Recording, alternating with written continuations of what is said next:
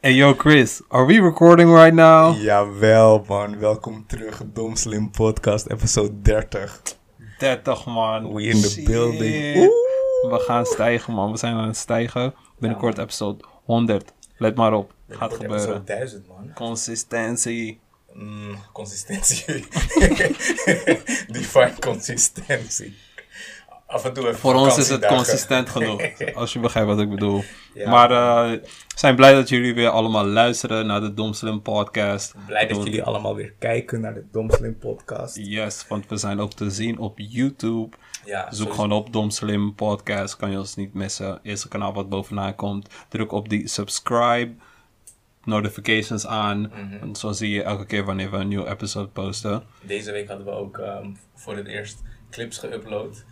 En uh, we zaten net te kijken naar die comments over die uh, Aquasi-video. Zaten echt een paar mensen tussen. Zo. Bedankt mensen waren aanklikken. boos. Mensen waren boos. En ik weet precies wat voor soort mensen dat zijn. Hè? Mm. Dat zijn van die mensen die, die hebben nu alles meegekregen over Aquasi en wat hij doet. En zoals in de afgelopen paar maanden wat hij uh, teweeg heeft gebracht in het nieuws en alles eromheen.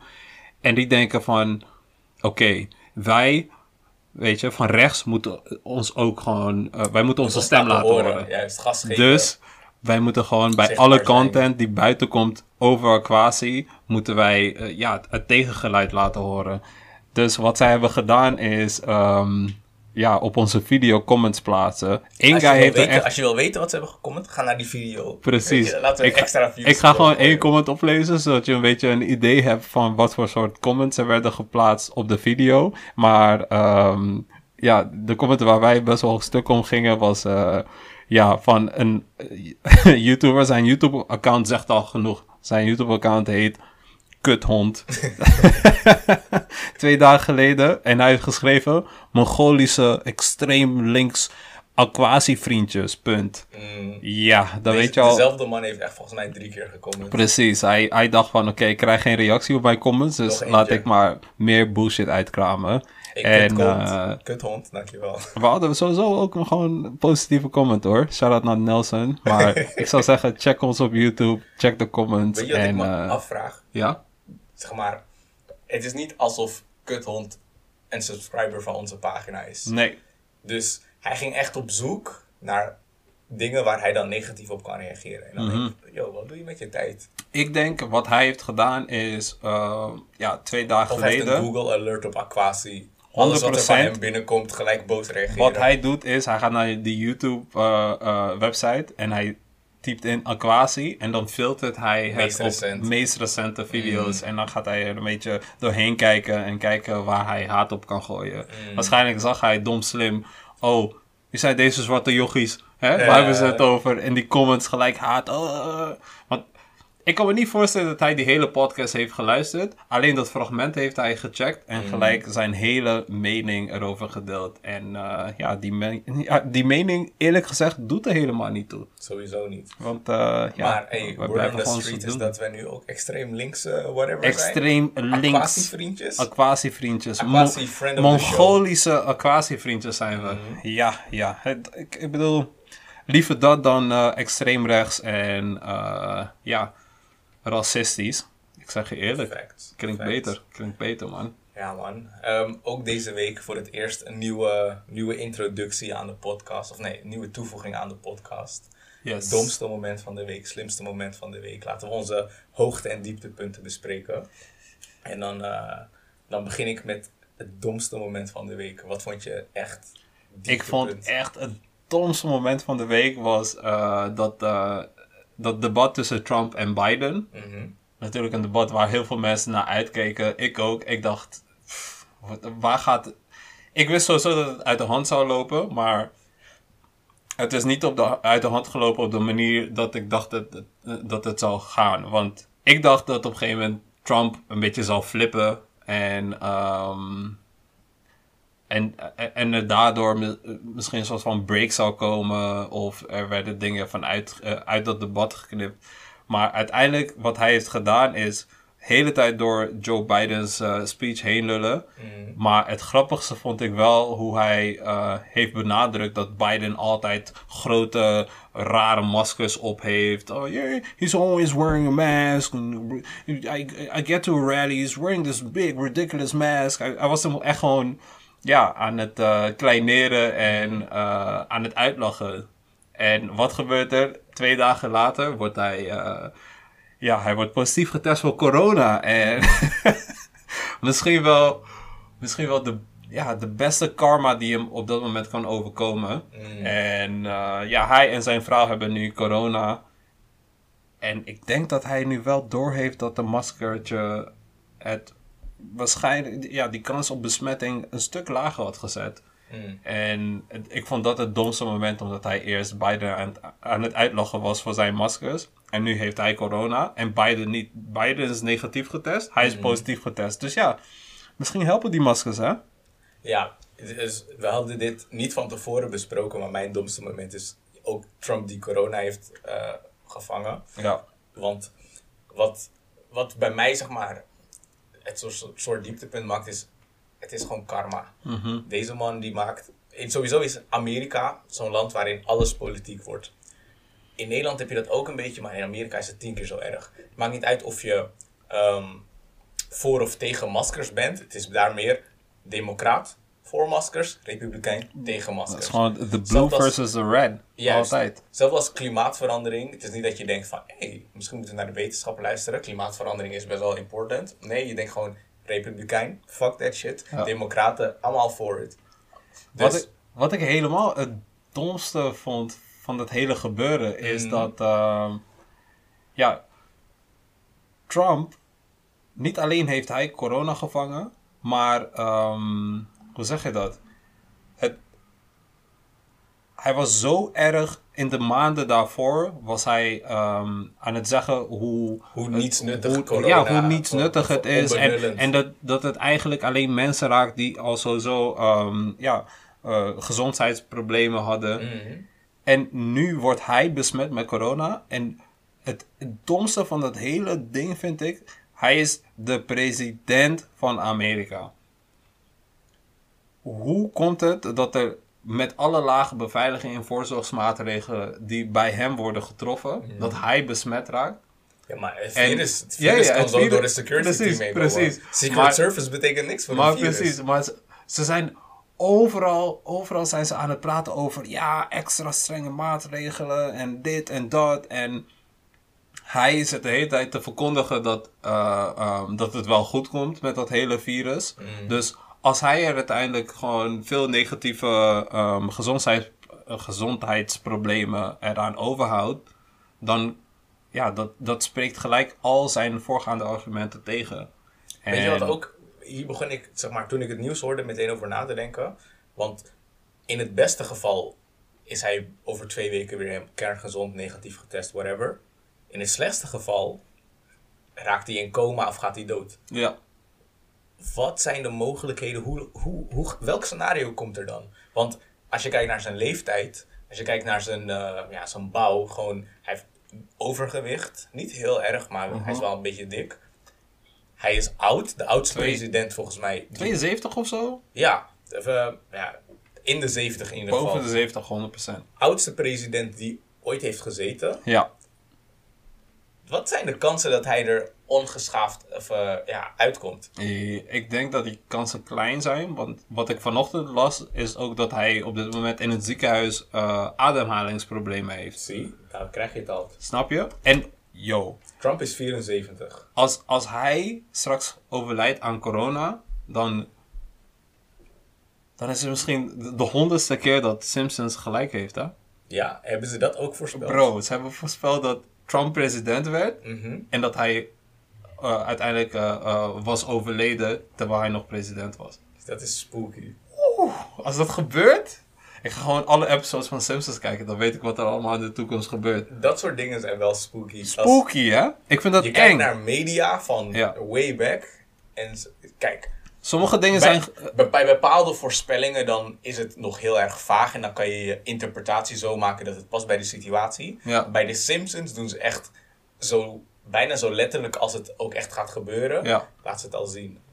Nog, nog, het is heel random dat ik dit erin gooi, mm. maar um, ik, was een, uh, ik, ik was een video aan het checken en daarna heb ik um, een klein beetje mijn eigen onderzoek gedaan. De, de oom van Trump, mm-hmm. hij heet, uh, volgens mij heet hij Don, Don Trump. En hij was degene die uiteindelijk onderzoek heeft gedaan um, naar het bewijsmateriaal. En gaat dit de... uiteindelijk over tijdreizen? Ja, niet, niet direct en over is tijdreizen. Is er ook een soort van boek?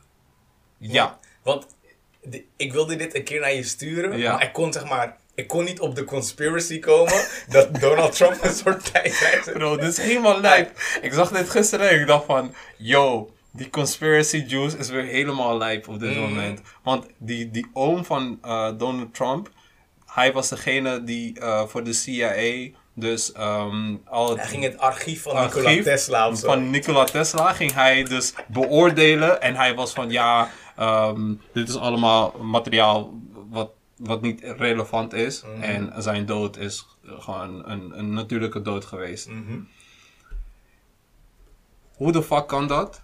En dat er in dat boek al was omschreven hoe uh, uh, uh, een Trump president werd. Een Trump die op Fifth Avenue woonde. Mm-hmm. Waar Trump, uh, Trump ook woonde voordat hij president was. En dat er allemaal... Het was... te fucking spooky voor mij. En ik dacht op een gegeven moment ook van... Weet je wat? Ik, ik skip dit even. Ik ga dit op een ander moment lezen. Want misschien zit ik zo erg in die conspiracy juice... dat ik er, erin meega. En mm. um, uiteindelijk de feiten ook uh, over het hoofd zie. Snap weet je wat, wat ik bedoel? Volgende week komen we hierop terug. Dan we gaan, we gaan dit uitspitten. Paraat. Dan gaan we dit gewoon we gaan dit helemaal presenteren. honderd procent. Nee. Maar uh, ja, zoek maar, zoek maar even op. Trump, uh, Nikola Tesla... C I A, als je die keywords opzoekt, dan ga je genoeg, ga je genoeg dingen krijgen die je kan uh, uh, doorlezen. Mm. En ja, we gaan, het, we gaan het er even over hebben de volgende keer. Maar ik ja. vond het wel echt spooky, spooky. Ja, kijk, weet je wat... En in dat boek stond ook dat die president doodgaat. Oh my god, man. Oh hey, my god. Laten we eerst hey, kijken als, wat er als gebeurt. Als dit allemaal gebeurt, laten we dan, kijken wat er dan gebeurt. Is dit hele leven allemaal simulatie, man. Je gelooft in die simulatietheorie? Waarom... Weet je wat, ik, ik dacht daar, misschien een maand geleden dacht ik daarover na. Mm-hmm. En um, aan het begin was ik heel sceptisch over. Maar toen dacht ik van, twintig jaar geleden, toen je een spel speelde, een spel speelde was het ja, uh, zo'n pingpong spelletje.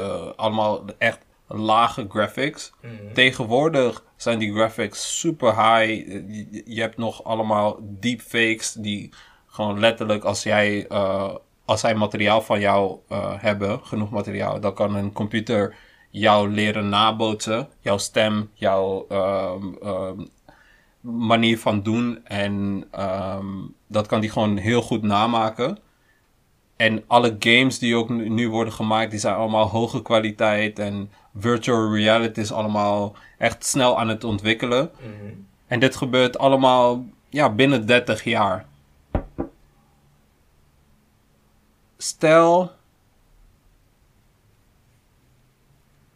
stel dat wij gewoon op de een of andere manier in een simulatie zitten. Dan zal die simulatie qua, qua echtheid, zal die niet zo ver van ons afzitten op dit moment. Want als je kijkt hoe wij nu met virtual reality best wel hoge graphics gebruiken en het ziet er allemaal wel goed uit. Kan ik me niet voorstellen dat... over twintig, vijfentwintig jaar, dat het niet zo geavanceerd is dat het bijna niet meer te onderscheiden is van de realiteit. Als dat het geval is, wie zegt dat wij dan niet op iets zijn aangesloten en dat wij dingen voelen, ruiken, denken, kijk, die eigenlijk niet echt zijn? Dus een soort van die samenvatting van de simulatietheorie is, als je kijkt naar de vooruitgang van technologie in de laatste vijftig jaar, dan zie je dat het steeds ontzettend veel grote sprongen maakt. En dat mm-hmm. alles net steeds dichter bij levensecht komt. Ja. Het is niet uit te sluiten dat er in de toekomst, of nou, dat er in het verleden eigenlijk, al een technologie is ontstaan die een ervaring kan nabootsen die niet van levensecht is te onderscheiden. Ja. En dat deze hele wereld in zo'n simulatie op een computer die veel geavanceerder is dan onze computers zich afspeelt. Ja. Wat mijn idee daarachter is, waardoor het niet zo is, mm-hmm. is omdat je... Um, je ziet eigenlijk dat in filosofie ideeën heel erg afhankelijk zijn van de tijd waarin ze bedacht worden. Mm-hmm. Dus je moet die context heel erg aan elkaar koppelen. Ja. En als je dan in de geschiedenis van de filosofie gaat kijken naar hoe mensen over het leven en de wereld praten, dan zie je dat waar we vandaan komen, um, hoe dit allemaal is ontstaan en wat nou eigenlijk de, de reden of zo achter ons leven en onze ervaring op aarde is, dat die zo, dat zijn zulke grote vragen dat mensen daar altijd een antwoord op zoeken. Mm-hmm. En het antwoord dat, dat daarop wordt gevonden, ligt, heeft, wordt heel erg bepaald aan de tijd waarin de, degene die een antwoord geeft, leeft. Ja. Wij leven in de tijd van technologie. En Nick Bostrom is degene die als eerste met de simulatietheorie komt. Volgens mij is het zo'n guy uit, ja, filosoof uit de Verenigde Staten. En hij heeft het, ik denk in tweeduizend zes of zo heeft hij daar een paper over geschreven. Ja. Jaartal moet je me niet helemaal ophouden, maar vrij recent. Mm-hmm. Ik denk dat, kijk, puur theoretisch gezien is het mogelijk, maar zijn denken wordt zo erg beïnvloed door de technologie die hij om hem heen ziet. Ja. Los van een soort ja, hypothetical, zie ik geen enkele aanwijzing die zegt dat wij ook in een simulatie zitten. Dus die simulatietheorie is even realistisch of zo, dat wij een, uh, een universum binnen iemands droom vertegenwoordigen of zo. Want het is theoretisch allemaal goed te praten, maar er is gewoon geen bewijs voor. Ja. Daarom geloof ik er niet in. Ja. Snap je wat ik bedoel? Ja, man. En um, wat het zo lastig maakt, is het feit dat omdat er geen concreet bewijs is, kan je het niet, be- niet bewijzen. Maar het tegendeel bewijzen is eigenlijk ook net zo moeilijk. Snap je? Ja. Dus dat maakt het, ja, dat, dat maakt het eigenlijk net zo juicy. Mm-hmm. Omdat je, je ma- maakt niet uit hoeveel uh, uh, uh, uh, vraagstukken en hoeveel tegenargumenten je kan bedenken tegen die simulatie. Uiteindelijk is het wel zo, want waar ik, het altijd ook, uh, waar ik altijd ook die link mee leg is, als je gaat slapen en je gaat dromen mm-hmm. en die dromen zijn super realistisch. Meestal herinner je ook niet een groot gedeelte van je droom. Maar omdat het allemaal zo realistisch is. En het wordt allemaal gedaan vanuit je brein.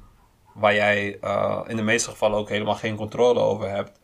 Wie zegt dat dat niet allemaal gestuurd kan worden? Ja, Want ja, uiteindelijk ja. is het... Het menselijk brein werkt ook allemaal ook eigenlijk met electrons en neutrons. Mm. Het is allemaal ook elektrische uh, ja, connecties. Klopt. Dus... You can't refute it. En you can't prove it. Ja, en dat het, maakt het, het, dat maakt zeg maar het zo juicy. Zo'n soort van spook in het midden. Precies, het dat maakt het zo niet? Juicy, man. Ja. En om de zoveel jaar komen tegenargumenten en voorargumenten. En um, ja, we, we moeten het zien, man. Misschien ja. dat er over tien jaar zoveel is veranderd. Waarbij gewoon mensen ergens in een, in een lab gaan liggen. Mm. En uh, wat Elon Musk heeft gedaan met Neuralink... Gewoon een verbinding wordt gemaakt met je brein. En een heel ander voorbeeld is uh, hoe je met D M T... Hoe sommige mensen eigenlijk het gevoel hebben dat ze een, een heel leven leven... Mm. Met die ene high van D M T. Ja. Hoe kan je zoiets uh, uh, verklaren zonder erbij ook voor te stellen dat dit hele leven eigenlijk ook... Ja... One big whole shebang is. Ja, ja, als je ja, begrijpt wat ja, ik bedoel. Ja, ik snap je helemaal. En dat maakt het leven ook... Ik weet niet, dat maakt het ook veel leuker... om uh, hier aanwezig te zijn... en in, in het nu te leven. Want mm-hmm. soms denk je er ook over na... denk je van oké... Okay, als ik straks dood ben, waar ga ik naartoe? Ga ik naar een ander leven? Kom ik terug in een andere vorm? Of uh, begint het weer allemaal vanaf nul? Mm. Al die vragen... Ik weet niet, die maken het... Al, als het ware ook weer goed. Want stel je voor, jij wordt wakker. Je gaat dood en je wordt wakker. En het blijkt allemaal een simulatie te zijn geweest. En je zit in dat laboratorium of whatever waar, waar je ook wakker wordt. En um, ja, je, je, je beseft ineens, oh oké, okay, heel lang geleden ben ik hier gaan liggen en ben ik dit dit leven gaan leiden, wetende dat ik um, tachtig jaar een echt leven zal leiden en uiteindelijk doodga. Als jij, die, uh, als jij op dat moment wakker wordt en je krijgt de kans om het weer te doen, zou je het dan weer doen? Zou je dan weer vanaf nul beginnen en het hele leven weer opnieuw meemaken? Maar of zou je zeggen van... Moet je dan het leven dat je al geleid hebt op dezelfde manier nee, nee, meemaken? Niet, niet of is het een manier. soort van... Uh, ja, het is vergelijkbaar het is gewoon, met reïncarnatie. Precies, je bent dood, je weet maar je niet, komt weer terug. Precies, je weet niet hoe je terugkomt, je weet niet waar je terugkomt, ja, met wie of whatever. Hebben, sowieso. Precies. En wie Want, zegt niet dat dat al zo vaak gebeurt mm-hmm. in de afgelopen duizenden jaren? Maar dat is, kijk, als je, als je we zijn echt in één keer super diep in ja. het filosofische gesprek. Ja. Ja. Van, van fucking Trump naar... Uh, maar kijk. What is life? Als je heel erg diep gaat nadenken over al die levensvragen, kan je tot de meest absurde scenario's komen. Mm-hmm. En ik weet niet of jij ook zoiets hebt gehad, maar ik heb een tijd gehad dat ik daar dan heel erg over nadacht en echt rondliep met het idee, maar ja, wat is dan de, de meaning of it all? Want waar doe je het voor als je toch niet weet wat echt is of wat nep is? Mm-hmm. Maar uiteindelijk is dat bij mij een beetje geswitcht naar, het gaat niet om wat je weet, maar meer wat je reactie is op het niet weten. Mm-hmm. Want aan de ene kant zijn er mensen die um, hun antwoorden heel erg vanuit een religieus aspect toekennen. Dus ik weet niet wat dit leven allemaal met zich meebrengt, maar ik weet wel dat wanneer ik dood ben, en dan hun religie vertelt, ze komen in een hemel, in een hiernamaals, whatever. Andere religies die zeggen, je, het gaat niet om een hiernamaals, nee, je komt gewoon terug in een andere gedaante, dus zorg ervoor dat het goed is. Ja. Mijn conclusie is meer, ik kan me niet per se heel erg bezighouden en druk maken over wat er hierna komt. Want als ik zo rondkijk, er is niemand die een echt concreet antwoord heeft op die vraag. Want niemand is teruggekomen en schrijft ja. van, yo bruh, Precies. I've experienced Precies. it. Dat is het, want de religie is uiteindelijk gebaseerd met... op wat er in het verleden is gebeurd mm-hmm. en wat er door is verteld. En jij hebt waarschijnlijk ook op de, de basisschool of middelbare school ook dat ene spel gespeeld dat je allemaal in een cirkel zit en iemand vertelt een, een, een soort van korte, korte, ja, korte paragraaf of kort verhaal. Mm-hmm. En jij vertelt het aan diegene naast jou en dan gaat het door. Ja, precies, twaalf ja, ja. mensen langs en dan gaat de docent kijken wat er uiteindelijk uitkomt. Wat het begin en het einde. Begin en einde is altijd fucking echt uiteenlopend, want er komt nooit hetzelfde verhaal uit aan het begin als aan het einde. Ja, honderd procent. En um, dat geeft maar ook weer eens aan van hoeveel een religie verandert. Mm-hmm. Afhankelijk van de mensen die uh, op dat moment in, um, ja, in dat tijdperk leven. Wat er in hun leven gebeurt. Dat beïnvloedt allemaal hoe zij die religie doorgeven aan de volgende generatie. Of de, hoe zij die re, uh, religie omschrijven in hun, uh, in hun boeken of in ja. hun verhalen. Maar los van een religie, ook gewoon, ja, in, in, in ieder geval in onze tijd, waarschijnlijk is het in het verleden ook wel gebeurd. Mensen komen met hun eigen levensfilosofie, gebaseerd ja. op hun eigen ervaringen. En ja, ik denk gewoon, je kan je het meeste focussen op het hier en nu, want dat is de ervaring waar je ook echt doorgaat. Mm-hmm. En je kan wel denken, als ik nu um, een soort van vooruit plan op wat er hierna komt. Wat gebeurt er als er hierna niet bestaat? Dat is hem echt, man. En zorg dat ervoor is... gewoon dat de ervaring waar je nu in zit optimaal benut wordt. Dat je Zeker. gelukkig bent, dat je goede mensen om je heen hebt. Al die shit. Zeker, man. Gezondheid. Want uiteindelijk weet je, weet je niet wat er hierna gaat gebeuren. Want... Mm. Je hebt geen bewijs. Jij zelf bent niet het levende bewijs ervan. En stel je voor, er is het hiernamaals. Hè? Stel je voor, iemand herinnert zich zijn eigen leven. Mm. En die probeert iedereen wijs te maken dat hij in zijn vorige leven iemand anders was. Hij of zij. En um, ja, die, die vertelt dat. Tegen nu en duizend jaar terug... Maakt niet uit als je dat gaat verkondigen, dan gaan mensen sowieso twijfelen. Want yo, even je kan dat door, niet wat, bewijzen. Door wat je nu zegt, ja. Laten we een keer een, een, een, een psychic, een waarzegger uitnodigen. Gewoon om te kijken wat die, diegene's perspectief is. Ik ken, ik ken een waarzegger ook. Oeh, die, uh... ik weet dat je in een vorige leven een kat was. Je hebt veel meegemaakt. Oh man. Ik zie een vliegtuig. Dat, dat is echt een... Ik, ik heb altijd echt het gevoel dat dat uh, net als... het casino is. Gewoon gokken. Mm. En um, ja, wat diegene zegt is altijd wel een beetje gebaseerd op iets generieks. Iets wat altijd wel plaatsvindt of Luister zal dan. plaatsvinden. Luister. Ik kan ook tegen jou zeggen van, jij gaat binnenkort heel gelukkig zijn. Mm. Of dat nou is dat jij... Dan ga ik alles het goede wat er gebeurt in Precies. De... Ga je die connectie leggen. En de Luister. mensen die die connecties leggen, die, die houden zichzelf ook eigenlijk voor de gek. Ik... Ik zeg met negentig procent of tachtig procent wel van... Ik ben het met je eens. Mm-hmm. Maar... Um, je bent de baas. Als... Nee, nee, nee, nee, nee, nee. Luister. Um, ik ken zo'n, uh, ik ken zo'n meisje. En ze vertelde me dat zij een keer naar een waarzegster ging. Ja? Of nou... Eerst was haar zus gegaan en daarna is zij zelf gegaan. En die waarzegster... Die had dan... tegen die zus iets verteld wat diegene eigenlijk op geen enkele andere manier had kunnen weten. Mm-hmm.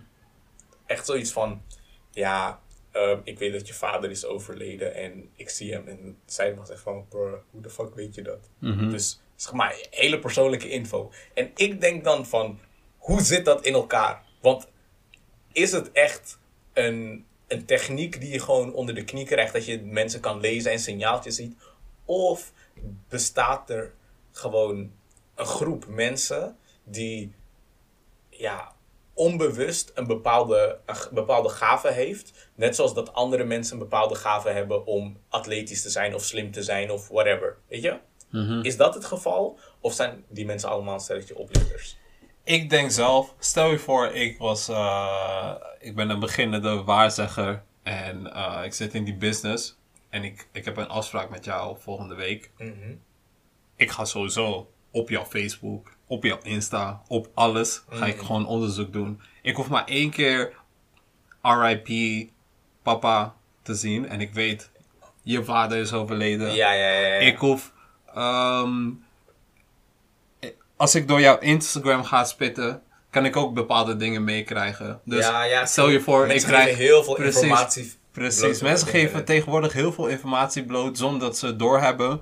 Um, uiteindelijk als jij naar Instagram of van Facebook gaat kijken, dan kan je ook een beetje doorkrijgen van oké, okay, deze persoon of deze persoon is narcistisch of deze mm. persoon is best wel shy of uh, on- onzeker over bepaalde dingen. Um, als jij daar goed o- uh, research over doet en je kan bepaalde, um, bepaalde dingen zo zeggen... dat ze niet precies genoeg zijn om, om daarop uh, ja, op afgemaakt te worden. Maar net week genoeg zijn om een beetje waarheid naar boven te brengen. Mm. Dus ik, ik zeg van, ik denk dat je onzeker bent over je lichaam. Omdat je altijd facepictures gooit op Instagram.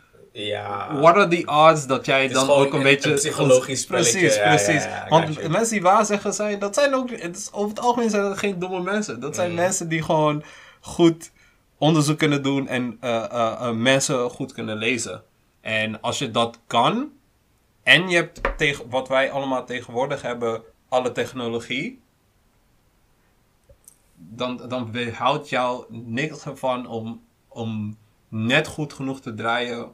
om credible te zijn. Ja, en ja, stel, ja, ja. stel, jij komt iemand tegen en diegene zegt... Oh ja, ik, uh, die, die waarzegster, die, die heeft mijn uh, uh, moeder allemaal dingen verteld... waarvan ik nooit iets wist.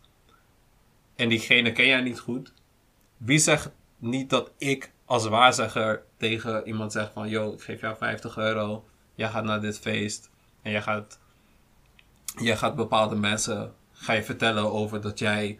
naar mij toe bent gegaan en ik heb jou allemaal dingen verteld die allemaal uitkwamen. Ja, gewoon, je je is, gaat een beetje een van mij promoten. Ja, ik snap, snap je? je? Ik snap je. Maar aan de andere kant ik heb nooit echt een één op één met een waarzegster of waarzegger gehad. Dus ik kan ook niet vanuit mijn ervaring spreken. Het is vanuit mijn general knowledge over laten bepaalde we, dingen. Laten we er één uitnodigen en kijken of we wat kunnen leren. Ik ga mijn hele Insta, Facebook, ga, ik ga alles blokken voor die hele week. En dan ga ik kijken wat ze naar boven brengt. Gewoon privé account. Stel voor ze komt ineens van, oh, je bent dit en dat en toen was je gevallen. En het blijkt ook echt zo te zijn. Mm. Brah, dan ben ik klaar. Dan, uh, dan, dan weet ik het niet meer. We begonnen met... Uh... domste moment van de week. Ja. Maar we hebben slimste nog niet eens gezet. We zijn helemaal afgedwaald. Echt, dus ging je even... Even detour. Slimste moment van de week. Klein hoogtepunt. Mm-hmm. Blijkbaar was er een naaktfoto van Tyga gelekt. Mm-hmm. Veel mensen zouden uh, in paniek raken en denken van... Oké, okay, hoe ga ik hierop reageren? Ga ik het... Um, ga ik het hele internet af en een bedrijf inhuren wat al... die naaktfoto zoveel mogelijk van het internet afhoudt. En um, ga ik proberen te, te zeggen dat ik niet degene ben op die naaktfoto. Wat hij heeft gedaan is echt een power move. I will call black excellence. Want je boy heeft gewoon uiteindelijk een OnlyFans gemaakt. Uh-huh. En hij is al een, ja, een worldwide star. Dus met die star allure heeft hij uh, wat pornosterren en... en andere OnlyFans uh, uh, makers om zich heen gebracht. En nu maakt hij content voor zijn OnlyFans. Waar hij geld aan verdient. Omdat er een naaktfoto van hem was gelekt.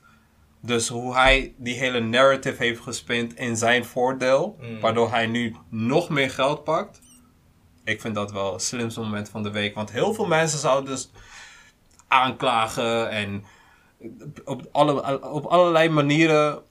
proberen om, om zeg maar die foto van het internet af te halen. Hij dus, is de Kim Kardashian uh, methode gaan. honderd procent, want hij heeft ook gezien wat het, uh, ja. Ja, wat, wat voor vruchten het afwerpt. Want Kim Kardashian en die hele familie zijn ook allemaal wealthy, wealthy gewoon, door die ene tape. Super well off, allemaal door uh, Kim K. Superstar. Precies. Ja. En wat is jouw uh, slimste moment van de week? Ja, slimste moment van de week. Klein hoogtepuntje is... Uh, Ik ben mijn wifey aan het indoctrineren. En het is helemaal, het is helemaal geslaagd.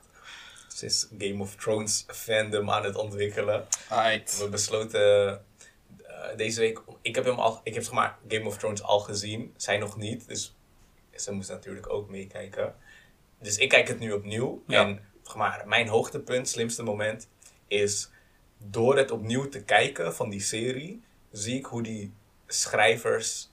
en showrunners allemaal kleine hints in die afleveringen stoppen. Die je op het eerste moment niet per se doorhebt. Mm-hmm. Maar je, je krijgt door het te kijken gewoon een onheils, onheilspellend gevoel. Je denkt, oké, okay, dit gaat een beetje de verkeerde kant op. Ja. Maar nu ik het voor de tweede keer kijk, denk ik van... Oh shit, ze gaven op dit moment... eigenlijk al een, een soort van hint en een voorproefje van wat er over een paar... Hey, ja, man. Ja, zeg maar, man. Je kijkt... Er zijn, er zijn heel veel shows, maar er zijn maar een paar shows die je in de categorie elite wil stoppen. Ja. En zeker early Game of Thrones zit zeker in dat elite clubje. honderd procent. Dat was heel goed geschreven. Maar dat is volgens mij ook omdat het in die beginfase was het... Uh, ja, ze hadden nog wat te bewijzen. Snap je wat ik bedoel? Rond seizoen zeven, acht, zes... Nee, nee. Heeft niks met bewijzen te maken. Heeft allemaal met de schrijver van de show te maken. Ja, ja, want die was, die was ook erg betrokken in die ja, eerste paar seizoenen. Maar zijn boeken zelf al... Mm-hmm. Die zijn gewoon al van zo'n hoog niveau... dat je het bijna niet kan opfokken. Ja. Dus het ging er niet eens om dat de, de showmensen wat wilden bewijzen. Het was gewoon, ze volgden het materiaal dat er was. Ze hebben hier en daar wat dingen weggehaald om het kon, wel wat uh, zeg maar, korter en simpeler te maken. Ja. Maar de basis die er lag, fucking sterren. Zeker. Maar zo kan je ook zien, want als het goed is waren uh, bij die laatste twee seizoenen... was uh, George R R Martin was hij niet betrokken ja. bij, uh, de bij de ontwikkeling ervan. Dus ja. Daar dan, zie je ook zie je dat die kwaliteit omlaag gaat. Dan zie je ook dat het maken van een goede tv-show... best lastig is. Ja. En het volhouden van een goede tv-show voor alle seizoenen. Haast niet te doen. Haast niet te doen, Ik man. denk dat ik maar één tv-serie ken. Nee, twee.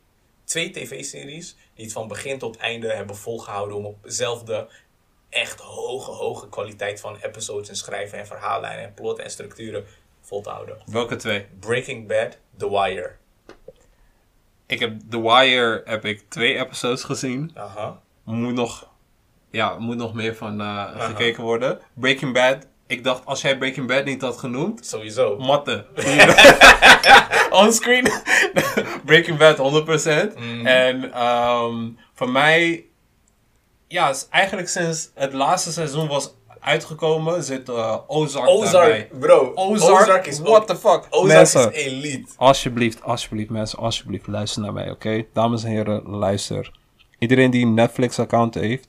Je betaalt sowieso iets van... Ozark. tien, dertien euro of zo, tussen tien en dertien euro per maand, mm-hmm. om content te checken. Je kan niet elke keer, ja, een beetje de, de standaard content gaan uh, checken op Netflix.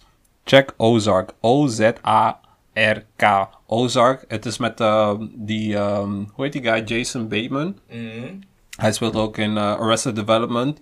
En de um, premise is eigenlijk een beetje hetzelfde als Breaking Bad. Een guy raakt een beetje, ja... Uh, yeah, Um, verstrikt in die hele drugswereld. Mm. En hoe deze show is geschreven, gefilmd. Maar, maar, dit gaat minder over drugs dan over witwassen. Precies. Want hij is, hij is de, de finance guy of de accountant van een Mexicaans kartel. En hoe het geschreven is, gefilmd, geacteerd. Alles is on point. Die show heeft ook meerdere awards gewonnen. En als, jij, uh, als je die, uh, die show gaat checken, dan ga je precies begrijpen waarom. Jason Bateman is ook uh, een van de hoofdregisseurs van die serie. Dus je ziet vanaf e- het eerste seizoen tot seizoen drie, wat dit jaar is uitgekomen. Volgend jaar komt het laatste seizoen uit, seizoen vier. Zie je consistentie. Je ziet niet veranderingen in hoe het gefilmd is, hoe het geregisseerd is. Mm. Je ziet alleen groei. En uh, dat maakt het zo'n goede serie. En het is ook niet zo'n serie die door blijft gaan... omdat het goed is en mm. goede reviews heeft... en een, een, een, een loyale fanbase.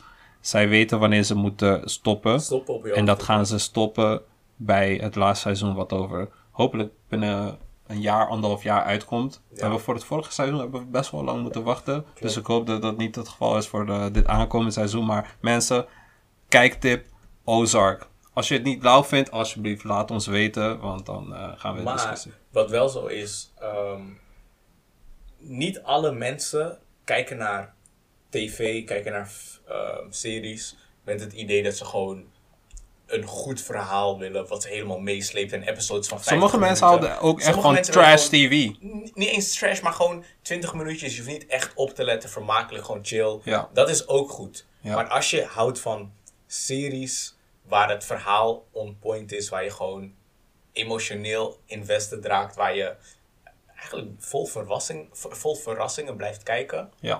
Ozark. Check it. Die ga ik toevoegen. Um, een andere, waar ik toen het uitkwam een paar episodes heb gezien, maar ik eigenlijk die, ja, het vervolg niet meer heb meegekregen, omdat ik gewoon stopte met kijken. Mm-hmm. Maar tot het moment dat ik heb gekeken was het ook nog on point.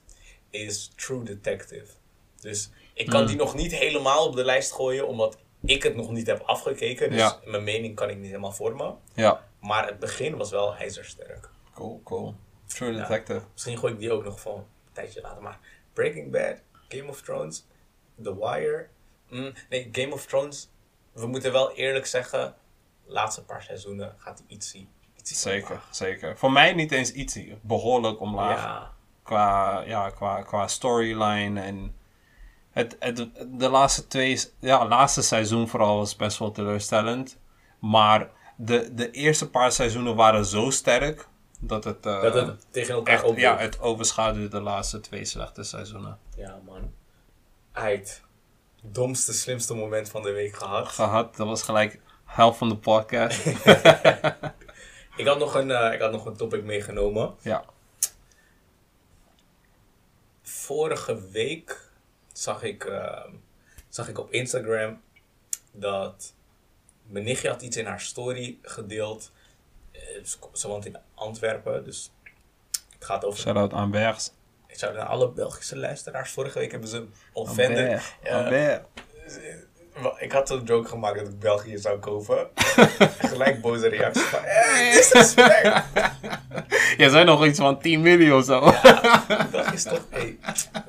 Ik neem mijn woorden niet terug. Ik, ik blijf bij Acer waar Acer, maar... Um, ze had in haar story iets gerepost van een soort Belgisch koppel. En het was allemaal drama, want de man die was... Ze zijn volgens mij allebei beroemd. Mm-hmm. De man die was vreemd gegaan. Dat was dan um, exposed doordat er...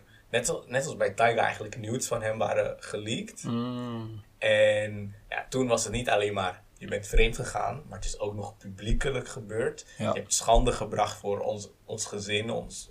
Onze, onze relatie. Ja. En zijn wifey, die vond dat... om maar in de buurt te komen van het goedmaken... moet je ook publiekelijk excuses aanbieden... want je hebt me publiekelijk schande gegeven. Mm. Dus ik had twee vragen. Ja. Aan de ene kant... wat vind je van die hele... je hebt me publiekelijk voor schande gezet. Mm-hmm. Je zal publiekelijk je excuses aanbieden... als het gaat over je relatie. Ik zal zeggen... Want ben je dan legit bezig met gewoon, ja... schande, maak het goed op de een of andere manier. Of ben je te veel bezig met je reputatie... zodat je niet alleen maar, zeg maar, de, ja, de negatieve kanten... of het verlies in het publiek wil leiden... Mm-hmm. maar dat je ook... aan de hele wereld wil laten zien van... ik heb het wel onder controle, want... he's coming back, of he's apologizing. En dit is niet per se een hij tegen zij verhaal... man ja. en vrouw, is gewoon in het algemeen. Hoe denk je daarover? Als ik... Weet je wat het is? Het internet werkt zo. Als, als er iets eenmaal op het internet zit... is het bijna nooit er helemaal vanaf te halen. Mm-hmm. Dus, het is al gebeurd. Het is gelekt. Je, je, je staat al echt onder vuur van alle kanten. Dus uh, om daarop te focussen lijkt me niet zo'n goed idee. Um, ik zal echt focussen op um, het proberen redden van de relatie. In, in dit geval is het lastig, want um, ja, de guy is vreemd gegaan. En uiteindelijk wat er nu allemaal naar buiten komt... Het is niet alsof hij die foto online heeft gezet. Snap je wat ik bedoel? Dus dat, um, dat zijn wifey zegt van... Ja, je, je hebt me publiekelijk uh, ja, ten schande gebracht. En ik, je hebt dit allemaal naar buiten gebracht. Dat is niet het geval. Want er, is, er zijn dingen gelekt. En die zijn uh, publiek, uh, publiekelijk gemaakt. En dat was niet, zoals ik weet... Het was niet dat uh, de bedoeling. Mm. Dus... Maar sowieso, ik zal... als je vreemd gaat, is het niet de bedoeling dat het naar buiten komt. Ja, honderd procent, honderd procent. Kijk, maar, guy maar dan zal van. Ik het ook niet gooien op het... Ja, je hebt mij publiekelijk ten schande gebracht. Want het was nooit de intentie om het publiekelijk te maken. Want het, hij gaat een soort te vreemd. Dus iets... Ja, maar kijk, je kan... Ik, ik probeer zijn vreemd gaan al... niet goed te praten. Nee, nee, nee, ik snap je. Maar ja. Je kan altijd... praten over iemands intenties, mm-hmm. maar je moet niet vergeten dat zelfs met de goede intenties er bepaalde gevolgen... Precies, die gevolgen, um, hoe ik het zal brengen, die, die gevolgen moeten niet afgeleid zijn van uh, wat er nu gebeurt, zou ik zeggen. Ik, ik zal echt focussen op het proberen te herstellen van, uh, um, ja, van de schade die ik heb aangericht. Mm-hmm. Maar niet per se uh, schade die aangericht is op mij. Maar meer op de relatie zelf. Want uiteindelijk is het zo... Dan ben ik vreemd gegaan. Het is op het internet gekomen. En het laatste wat ik dan wil gaan doen is mezelf gaan redden. Mm. Want uiteindelijk wil ik dan toch wel proberen uh, uh, de relatie te redden. Snap je wat ik bedoel? En um, als die guy fully focust op zijn eigen image uh, uh, redden gaat, dan, dan ga je die relatie ook niet kunnen redden. Omdat de vrouw dan ook precies ziet van, oké, okay, daar liggen je prioriteiten. En um, ik had zelf... We hadden het volgens mij daar ook over uh, bij onze uh, vorige podcast. Volgens mij twee podcasts geleden met uh, uh, Aurore en Juru. Mm-hmm. Over wat er naar buiten was gekomen met uh, uh, Will, Will Smith, Smith en Jada. Ik had het echt niet zoals Jada aangepakt en publiekelijk uh, alles besproken. Ik zou ook niet in het openbaar dingen gaan posten op mijn story van... Oh, het spijt me zeer, ik hou van haar, whatever. Op dat moment is het, oké, okay, het is gebeurd. Het is in het publiek gekomen. Fuck it. We sluiten ons daarvan af. We gaan het proberen allemaal uh, ja, of goed te praten of, of af te sluiten oplossen, in privé. En daarna pas naar buiten. En daarna naar buiten. Want uh.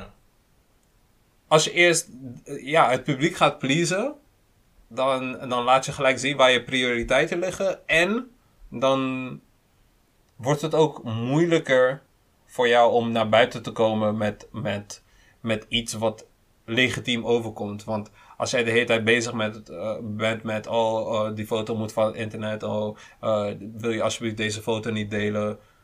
Dan is het allemaal ik, ik, ik, ik, ik. Probeer eerst die relatie te fixen. Probeer eerst je excuses aan te bieden, whatever. Wat daarna komt, maakt helemaal niet uit. Want uiteindelijk ben jij, zit jij niet in een relatie met de mensen om jou heen, maar met die persoon. Als het goed zit met die persoon, die persoon vergeeft jou of vergeeft jou niet, maar het is uitgepraat. Kan jij verder met je leven?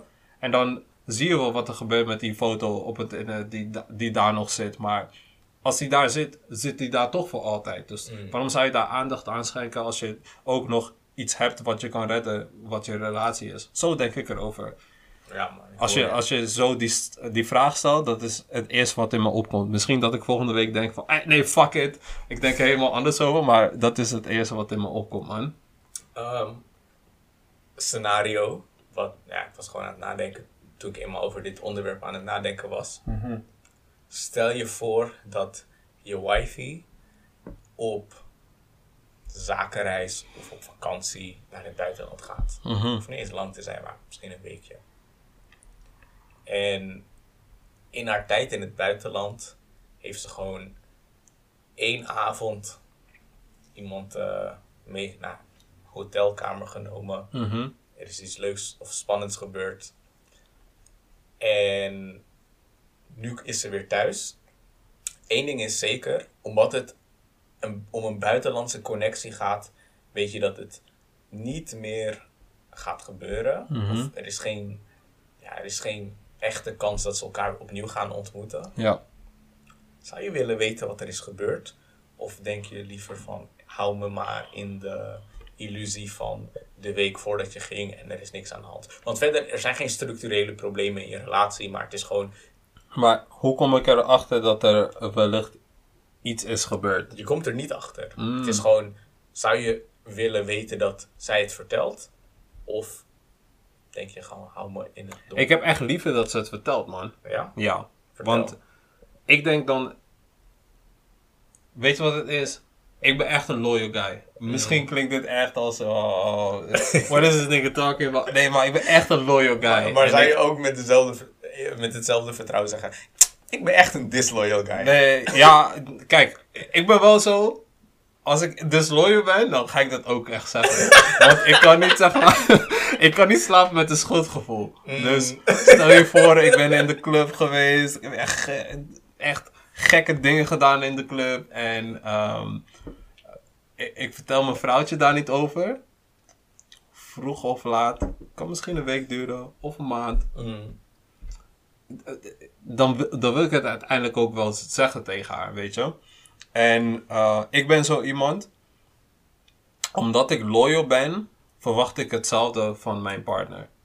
Als mijn partner niet loyal is. Of ze heeft een moment gehad waar ze niet loyal was. Zou je hetzelfde terug willen verwachten? Gewoon die eerlijkheid. Precies, van, okay. Dan wil ik gewoon die eerlijkheid. Ik bedoel, maar op okay, dat moment... Stel je voor dat ze dan gewoon die eerlijkheid gooien van... Yo, man, this and this and this happened. Ja. And we did this and this and this.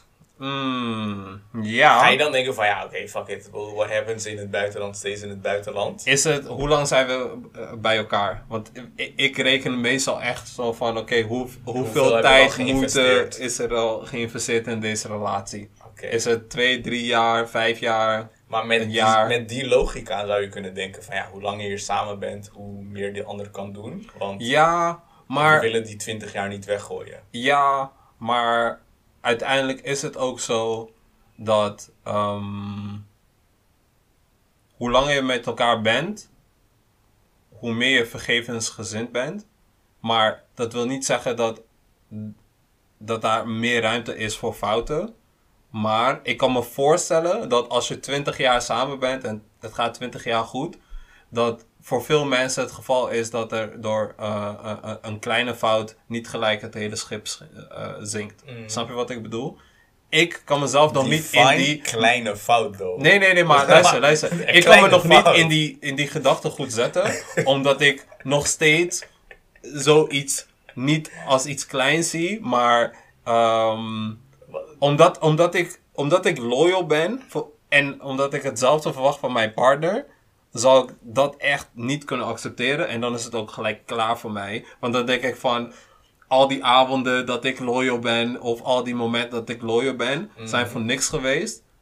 Zij, zij heeft dan één moment en dan is ze zwak en she slipped up. Ja, dan... Want als het eenmaal gebeurt, mm. dan... is die, die, die threshold, die drempel om het nog een keer te laten gebeuren, die is volgens mij lager. Sommige mensen zeggen, ja, als het één keer gebeurd is en je hebt zoveel spijt, dan gebeurt het nooit meer. Maar ja, zo ik, denk ik er niet over. Do it want, once, do it again. Precies. Ik denk, ik denk er anders over, want uiteindelijk is het zo, je, je hoort het ook altijd in films, ook commentaires, whatever. Steeds, ik ben nog niet helemaal over wat je zei met kleine fout. Mm. Want... wanneer je het hebt over vreemd gaan, maar, ik vind dat geen kleine fout. Nee, nee, maar um, je hebt gezegd ze is vreemd gaan, maar ik weet niet wat ze heeft gedaan. Heeft ze met die guy gezoend? Heeft ze gesliced? Ze heeft ipa gegeven. Oeh. Oh my god. Want ipa is wel echt heel intiem. Dat is het. Dat is het echt. Dat is het echt, en weet je wat ook nog zo is? Als je hoofd geeft, het is niet alsof je iets terugkrijgt. Het is echt volledig... Precies. Giving. Dat maakt het nog pijnlijker. Ik, ik zal echt volgens mij meer pijn hebben. Als ik weet, mijn meid heeft, heeft een andere guy, weet je. Zit te zuigen. Zit te... Dan dat ik weet van, oké, okay, hij heeft haar geslijst. Uh. Met Connie of zo, weet ik veel. Dan, yeah.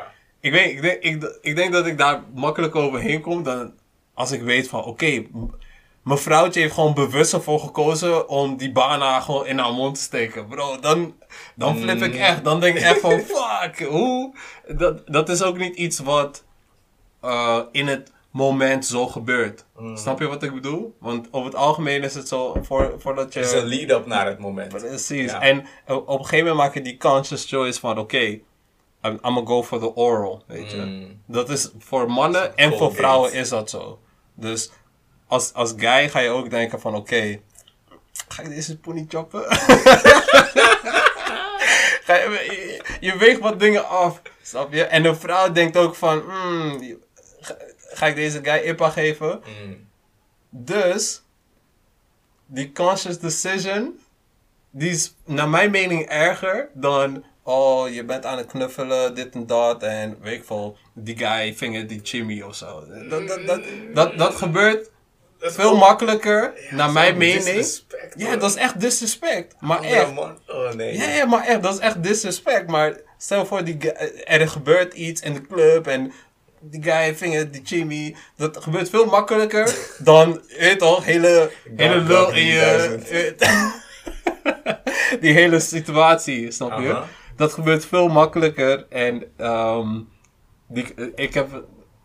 Ik denk dat er, die, die conscious decision is daar niet zo snel als bij uh, ja, hoofdgeven. Um, dus dat zal mij gewoon pijn doen en ik zal, ik zal daarna ook gewoon de relatie stoppen. Want dan denk ik van, ik, ik, ik blijf loyal mm. en uh, je fuck me op dat moment. Maar aan de andere kant, mm-hmm. Wat is de Chris, andere kant? Stel je voor, jij bent met een meid... Mm-hmm. En um, jullie zijn al vijf jaar, zes jaar samen. Je bent loyal zoals ik. Fucking loyal. Black man don't cheat. Black man don't cheat, man. Faithful club. In ieder geval. Je bent die ene avond met matties in het buitenland, weet ik veel, in... uh, fucking Barcelona, Vissa, Lid. Jimmy komt naar je toe, je begint met haar te dansen, grinden. Je hebt al zo'n gevoel van, wow, als ik nu niet die rem indruk, mm. doet die remmen straks niet meer, dan ga ik weg. Dan doen we handremmen. En eindstand, weet je, je gaat met haar naar bed, het gebeurt. Mm-hmm. En je hebt fucking veel spijt. En je denkt van, ah, oh, hoe is dit gebeurd? Ik heb te veel gedronken, whatever.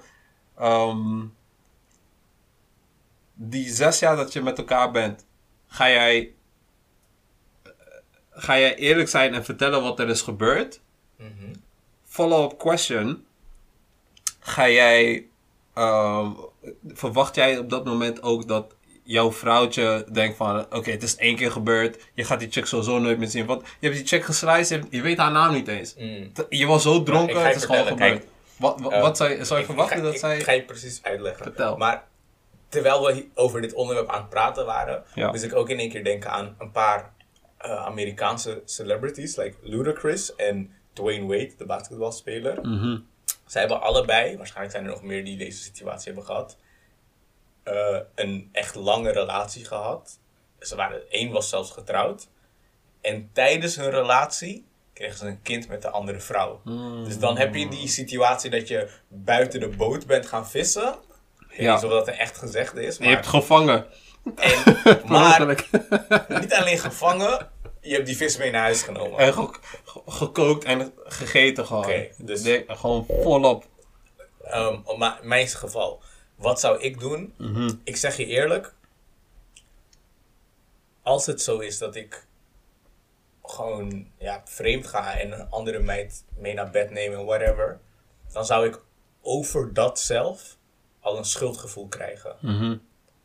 En dan moet ik daarbovenop nog een tweede schuldgevoel met het elke dag doen alsof er niks aan de hand was en liegen. Ik denk niet dat ik dat zou kunnen handelen. Ja. Want persoonlijk ga ik gewoon... Kijk, ik hou van rust met een goede, goede consciousness naar bed gaan. honderd procent. En iets wat ik gewoon in, in de meeste relaties die ik heb, of eigenlijk in alle relaties die ik heb, probeer vol te houden, is dat ik gewoon eerlijk ben, ook over moeilijke dingen. Mm-hmm. Dus... Niet eerlijkheid in, in de zin dat je de ander wil kwetsen, maar wel eerlijkheid in de zin dat je, uh, dat je gewoon je, je gedachtes met iemand deelt. En wanneer je het gevoel hebt dat jouw perceptie en die anders perceptie niet helemaal gelijk gaan, dat je wel vertelt van, joh, ik heb het gevoel dat jij dit van mij denkt. En gewoon laat, laat horen waar je vandaan anders, komt. Gewoon je positie duidelijk ja. maken, zodat die ander op basis van jouw eerlijkheid een mening of oordeel kan vormen. Of, ja. En ik denk niet dat als ik... Als ik vijf, zes jaar geïnvesteerd heb en dus al zoveel van iemand hou, zoveel van om iemand geef, mm-hmm. dat ik dan zou gewoon, dat ik dan, ja, dat ik me dan gewoon goed zou kunnen voelen en dat ik gewoon jezelf in de spiegel aankijk en denk van, yo, keeping it real. Mm-hmm. Terwijl je weet dat je nog steeds liegt over die ene avond in Barcelona. Weet je? Dus ik denk, sowieso, ik zou dat niet doen, maar als het dan gebeurt, dan zou ik ook niet... Uh, het verbergen. Dan zou, ja, dan zou ik het wel gewoon eerlijk vertellen. Ja. En je tweede vraag, zou ik dan verwachten dat ik dan vergeven word? Nee, je kan dat niet verwachten, want je, tijdens je relatie, kijk, iedereen, iedereen's, iedereen's relatie is anders. Mm-hmm. Voor de ene is dit doen helemaal verkeerd, en voor de andere is dat gewoon normaal, ja, whatever, weet je? Als jij binnen je relatie al dan een soort van, um, ja, een regeling, een omgang hebt dat je bepaalde dingen wel oké okay vindt en andere dingen niet. En jij doet dan iets wat in dat niet oké okay valt. Mm-hmm. Dan is het niet dat je ervan uit kan gaan dat die ander je automatisch vergeeft. Want nee, ja. als je automatisch een vergeving verwacht, dan moet je geen shit doen die bij het vakje dit kan niet hoort. En bij de ene is het, zeg maar, de dingen die niet door de beugel kunnen zijn veel groter dan bij de andere. Ja. Want dat maakt elke relatie weer persoonlijk. Ja. Ik ken boys die echt uh, over... Je hebt app-contact met iemand anders. Achter mijn rug om, je hebt het niet gedeeld. Kunnen ze over flippen. Ik ken vrouwen die daarover helemaal flippen. Van, oh, je praat met dit meisje, maar je bent er niet over verteld. Instapoys gelijk, gelijk flippen. Snap je? Ja. Dus iedereen zijn relatie heeft eigen regels. Maar als mijn relatie zegt, hey, je kan niet zomaar seks hebben met andere meisjes. Ja. En ik doe dat wel. Mm-hmm. Kan ik, dan, dan is het hypocriet als ik verwacht dat ik automatisch terug kan komen. Van, oh ja, sorry, het was één keer. Ik had heel veel vodka, je weet toch. Uh, Barça. Uh. Nee, zo werkt het niet. Ik ga nog een andere juicy vraag op je gooien. Ai. Stel je voor, hetzelfde scenario. Um, het is gebeurd, je bent vreemd gegaan. Heel veel spijt, legit ook. En um, je vertelt je vrouwtje erover. Poos, hele week, bro, je slaapt op de bank. Gebeurt niks. Niks slijzen, ze praat niet tegen jou. Mm-hmm. En uiteindelijk komt ze met een ultimatum. En ze zegt van, oké, okay, het is gebeurd. Ze heeft echt de hele week zitten ero- uh, heeft ze erover zitten huilen. En ze zegt van, oké, okay, het is gebeurd. Maar, omdat je dit hebt gedaan, wil ik ook gewoon één guy slicen. En that's it. Oeh, jawel. En ze zegt van, oké, okay, ik wil gewoon één guy slicen. Um, ik, ik, ik laat je ook weten wie het is. En als het dan gedaan is, dan staan we kiet en dan gaan we verder met ons leven. Denk jij dan van, oké, okay, ik weet helemaal enough. Wat je vraagt. Kijk, je hebt, um, je hebt twee mensen die dan in een relatie zitten en die een conflict met elkaar hebben. Mm-hmm. En aan de, de ene kant snap ik he- helemaal, zeg maar, haar motivatie erachter. Ja, ja, van, ja. Jij hebt mij pijn gedaan. Ik wil jou pijn doen. Kan ook andersom zijn. Dus. I totally get it. Mm-hmm. Maar ik geloof niet in deze context dat je vuur met vuur moet bestrijden. Mm-hmm. Want ik snap wel dat dat bij haar een soort van de wraakgevoelens wegneemt. Mm-hmm. Maar ik denk ook dat dat in je relatie voor meer problemen zal zorgen dan dat het naar verzoening en oplossing toe gaat. Mm-hmm. Dus wanneer zij dat doet, kan zij wel helemaal over de, de ja, de, gewoon de, de, de feelings en de verdriet en, ja. heen zijn. Ja. Maar dan is het probleem weer verschoven naar mij. Ja. En ik weet dat als ik de aanstichter van al het kwaad ben, dan moet ik niet zeuren van, oké, okay, nu is het probleem weer terug bij jou. Maar als mijn intentie is om naar een situatie te gaan waar alles goed is, en haar wens is ook dat het naar een situatie gaat waar alles goed is. Mm-hmm. Dan moet het niet alleen alles goed voor haar zijn. Moet ook alles goed voor mij zijn. Ja, ja, dus ja, ja. Zij kan het wel voorstellen. En ja, wie ben ik dan om te zeggen van, hey, doe het niet. Ja, ik kan het altijd nog zeggen of ik kan het uitmaken. Ja. Maar ik denk niet dat dat voor mij genoeg zal zijn om te zeggen, oké, okay, nu zand erover. We zijn cool, we zijn ja. weer even. Ja. Ik denk dat het bij mij stelde dan gevoelens opbrengen van jaloezie. Um, van ook gewoon... Uh, ja, niet, niet per se zelfhaat, maar wel gewoon woede naar jezelf. Ja, van... van ik, als ik dit niet had gedaan, precies, kom ik niet in deze situatie. Regrets. Ja. Sowieso heb je al regrets, maar nog erger. Ja. En um, soms gaan dingen niet per se om het eerste effect wat er optreedt door de actie, mm-hmm. maar ook door de tweede, derde, vierde. En is het een soort domino-effect. Daar wilde ik, daar wilde ik dus ook uh, op terugkomen. Mm-hmm. Het ding is met uh, dat schuldgevoel voor mij ook, is um, als je als persoon over dat schuldgevoel heen kan zetten, dan je, je, je zet jezelf eigenlijk gelijk al in een soort van slippery slope. Want als jij denkt van, ja, het is gebeurd, maar fuck it, we zijn allemaal mensen, we maken allemaal fouten. En um, je, je besluit, het precies, je, je besluit het niet te in vertellen. In je hoofd of in je hart al van, dan, kan dan praat wegkomen. Je het goed voor jezelf, snap je wat mm-hmm. ik bedoel? Dus daarom is het voor mij ook altijd, als ik die eerlijkheid niet communiceer, dan um, zit het nog steeds niet goed voor mij. Waardoor ik weet van, dan kan ik het net zo goed niet doen. Want ik weet van mezelf, als ik mezelf over dat gevoel heen kan zetten dat ik schuldig ben... Wie zegt dat het over, uh, ja, over een week of twee in diezelfde situatie nog een keer gebeurt? Omdat ik weet mm. dat ik m- m- met mijn mindset daar overheen kan komen. Snap je wat ik bedoel? En de guys, um, uh, sommige matties van mij die zonder schuldgevoel gewoon kunnen cheaten en door kunnen gaan met hun leven. Ik weet honderd procent dat zij het... Uh, hunzelf eigenlijk helemaal goed praten over mm. wat zij doen. Omdat mm. zij zeker, zeker. gewoon vanuit hun eigen perspectief denken. En um, eigenlijk dat, dat gevoel van empathie en inlevensvermogen dus niet... ja, uh, niet genoeg aandacht geven. Want uiteindelijk is het zo, als jouw vrouwtje dat bij jou had gedaan en ze had het, niet, uh, ze had het jou niet verteld, zal het je ook helemaal woedend maken. Vooral als je weet dat ze het niet had verteld. En aan het eind van de dag, nine out of ten times, oh, meestal komt het gewoon, de waarheid komt gewoon uiteindelijk weer naar boven. Vroeg of laat, het gaat gebeuren. Mm-hmm. Dus dan kan je net zo goed gelijk vertellen. Proberen, try to make amends. Probeer het goed te maken. En anders, ja, je houdt alleen jezelf voor de gek. Weet je wat, toen ik, um, ik weet niet hoe oud ik was, maar ik zat nog op de basisschool. Ja. Toen hoorde ik voor het eerst over, uh, over vreemd gaan. Mm-hmm. Omdat een, uh, een stel dat bij mij naar de kerk ging, daar was de man van vreemd gegaan. En ja, ik had zeg maar mijn ouders die nog bij elkaar waren. Ik had daar nog nooit iets gehoord over vreemd gaan. Ik had er niet eens echt over nagedacht dat het een ding was. Mm-hmm. Maar dat was mijn introductie tot het onderwerp. Ja. En volgens mij was het dan... Uh, ze gingen uit elkaar omdat diegene niet alleen maar was vreemd gegaan, maar had, had ook gelijk iemand zwanger gemaakt. Mm. Dus dat was helemaal messy. En ja, vanaf dat moment wist ik dus dat dat kon. En ging ik dan ook denken van oké, okay, maar als hij het heeft gedaan, zou mijn vader dat dan kunnen doen? Zou ik dat kunnen doen als ik een vrouw of whatever had? Ja. Dus op die vraag had ik eigenlijk nooit echt een antwoord, omdat ik daarvoor nooit echt in een serieuze relatie zat. Weet je, als je niet serieus bent, dan kan je het niet eens, kan je niet eens echt over vreemd gaan noemen, want je voelt je niet gelinkt aan. Ja, precies.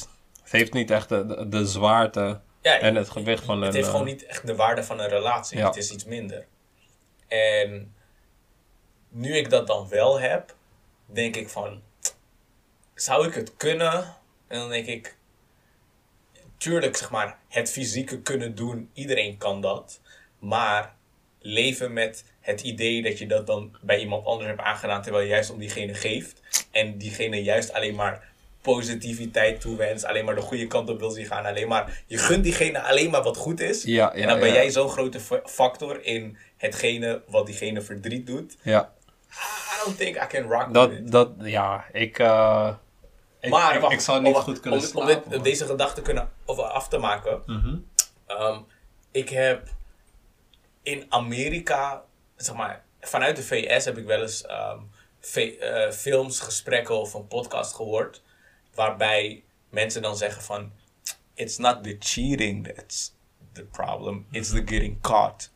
Dus toen ik dat hoorde, dacht ik ook van ja, op zich, ik, ik snap zeg maar het idee erachter. Want ja. het gaat niet om dat je verkeerd doet. Het gaat erom dat je diegene pijn aanricht. En ook wanneer je dan vreemd bent gegaan en diegene er niet van af weet. Mm-hmm. Dat je gewoon je mond moet houden. Ja. Want wanneer je diegene vertelt, doe je het alleen maar om je eigen hart te luchten. En niet om per se, weet je. Maar en, ik geloof die, daar niet in. Die ik, hele, wil ik, ook, zeggen, ik ook. Ik, ik ben daar tegen. Veel te- fel op tegen, want in principe kan je die hele mentaliteit ook uh, op, andere, op alle andere zaken zetten in het leven. Dus dan kan je ook zeggen van, oké, okay, ik, uh, ik stil af en toe van de mediamarkt, mm. maar ik word nooit gepakt. En als ik toch niet gepakt word en het bedrijf maakt toch mil- miljarden per jaar, is dat ook goed, toch? Je, mm. je zit dan iets goed te praten. Op wat... zich is daar nog één verschil aan toe te voegen. Jij als willekeurige consument geef niet om de mediamarkt, maar ik ga ervan uit dat je wel om je partner geeft. Ja, ja, ja, maar um, waar ik dus het... dat maakt het nog erger. Ja, ja, ja. Waar ik het vooral over heb, is dat schuldgevoel. Wat mm-hmm. mensen dan niet koppelen aan... Um, ja, die eerlijkheid overbrengen aan de partner. Of die partner is uh, een persoon waarmee je bent. Of um, ja, eerlijk zijn, gewoon als persoon. Snap je wat ik bedoel? Dus als je niet eerlijk kan zijn over een relatie, dan, um, ja, dan wordt die drempel ook laag gezet bij alle andere dingen. Als jij denkt van, if, if I don't get caught, dan maakt het niet uit. Mm. Die filosofie gaat uiteindelijk, ik denk vroeg of laat gaat het uiteindelijk ook op alle andere aspecten van je leven gaat het ook komen. Dus hoeft niet eens, want ja, er zijn genoeg mensen die op heel veel aspecten gewoon eerlijk zijn, mm-hmm. maar vreemd gaan. Of mensen die helemaal niet vreemd gaan, maar ja. in andere dingen wel gewoon cheaten. Nee, ik begrijp wat je bedoelt, maar dan, dan valt in principe, uh, vallen heel veel andere dingen die ook slecht zijn, vallen dan ook weer goed te praten. Snap je ja, wat ik ja, bedoel? Ja, zeker. Dus in die zin moet je, uh, moet je niet zo overdenken dat je denkt van oké, okay, uh, als ze er niet achter komt, dan maakt het toch helemaal niet uit. Of als ze er niet achter komt, dan, dan, dan schaadt het de relatie helemaal niet. Maar ja, dan, dan is dat alleen vanuit jouw perspectief, omdat het jou niks aandoet, maar uiteindelijk zit je niet in een relatie met jezelf, toch? Dus, true that. Ja, man. Mensen zeggen, maar ja, niet weet wat niet deert, maar niet in het geval van vreemdgaan. Precies, man, precies. Dat was uh, uh, het einde van ons dokter Phil uh, Relationship Advice ja, segment. We gingen deze keer wel een beetje diep. Ja. En voor de mensen die luisteren, ik zeg... Je kan ook kijken naar ons gesprek. En als je kijkt, dan zie je dat Bright een do-rag op heeft. Goed. En dan ben ik benieuwd of we volgende week de kijkers wat waves kunnen laten zien. Ik gooi pressure oh, op. Man. Oh man, damn. Oké, okay. uh, ja, ik heb vandaag... Ik had het vorige week volgens mij al uh, aan je verteld. Ik dacht van, hé, hey, ik ga waves zetten. Dus vandaag... Ik heb zitten brushen, ik heb zitten brushen. Ik dacht van, het, het wordt tijd dat je boy waves gooit. Ik mm. voel de waves al een beetje, weet je. Mm. En uh, ik ga... Spinnen! Ik ga straks even kijken wat, er, uh, wat eruit komt. Hopelijk um, is het goed. Of hopelijk is het, heb ik uh, bij de eerste poging genoeg geleerd om die tweede en derde nog beter te maken. En dan uh, gaan we kijken. Misschien dat de volgende week echt... allemaal golven op, uh, op het scherm zien van alle waves op mijn hoofd. Je weet niet, je weet niet. We gaan het zien, man. Tot uiteindelijk tijd... is het do-rag best wel, uh, best wel comfy. Dus... Best wel wavy. Ja, man. Ja, tot die tijd. Check Dom Slim Podcast op YouTube, Spotify, Apple Podcast. Alle andere podcastplatforms. Precies. En als je, als je denkt van fuck al die streaming services. Ik, heb, ik ga daar geen geld aan uitgeven. Kan je ons altijd ook beluisteren. En ook sowieso zien op YouTube. Maar beluisteren kan op alle apparaten die internet hebben via anchor punt com, A N C H O R. Nee, niet eens .com, A F M. En dan is het slash domslim. En daar staan alle episodes. En uh, ja, check us. En, en, en, en, en. Ik, kijk nu, ik kijk nu de camera in. Jij daar. Ik weet dat je al wekenlang hebt lopen luisteren en kijken. Je hebt misschien al alle dertig afleveringen gecheckt. Het is tijd dat je deze podcast met je vrienden gaat delen. Vrienden, familie, vijanden, als je maakt niet uit. Een clip Share of een onderdeel van ons gesprek hebt gehoord en denkt van... Hey, dit moet puntje puntje horen. Stuur het naar puntje puntje. Precies. Laat een subscriber een andere subscriber erbij voegen. Precies. Check Plussen. Ons volgende week weer. Plussen. Plussen. Ook subscriber. Plussen. Ja, man. Amen. Check ons volgende week weer. Don't Thanks for podcast. Listening. Thanks We for out. Watching.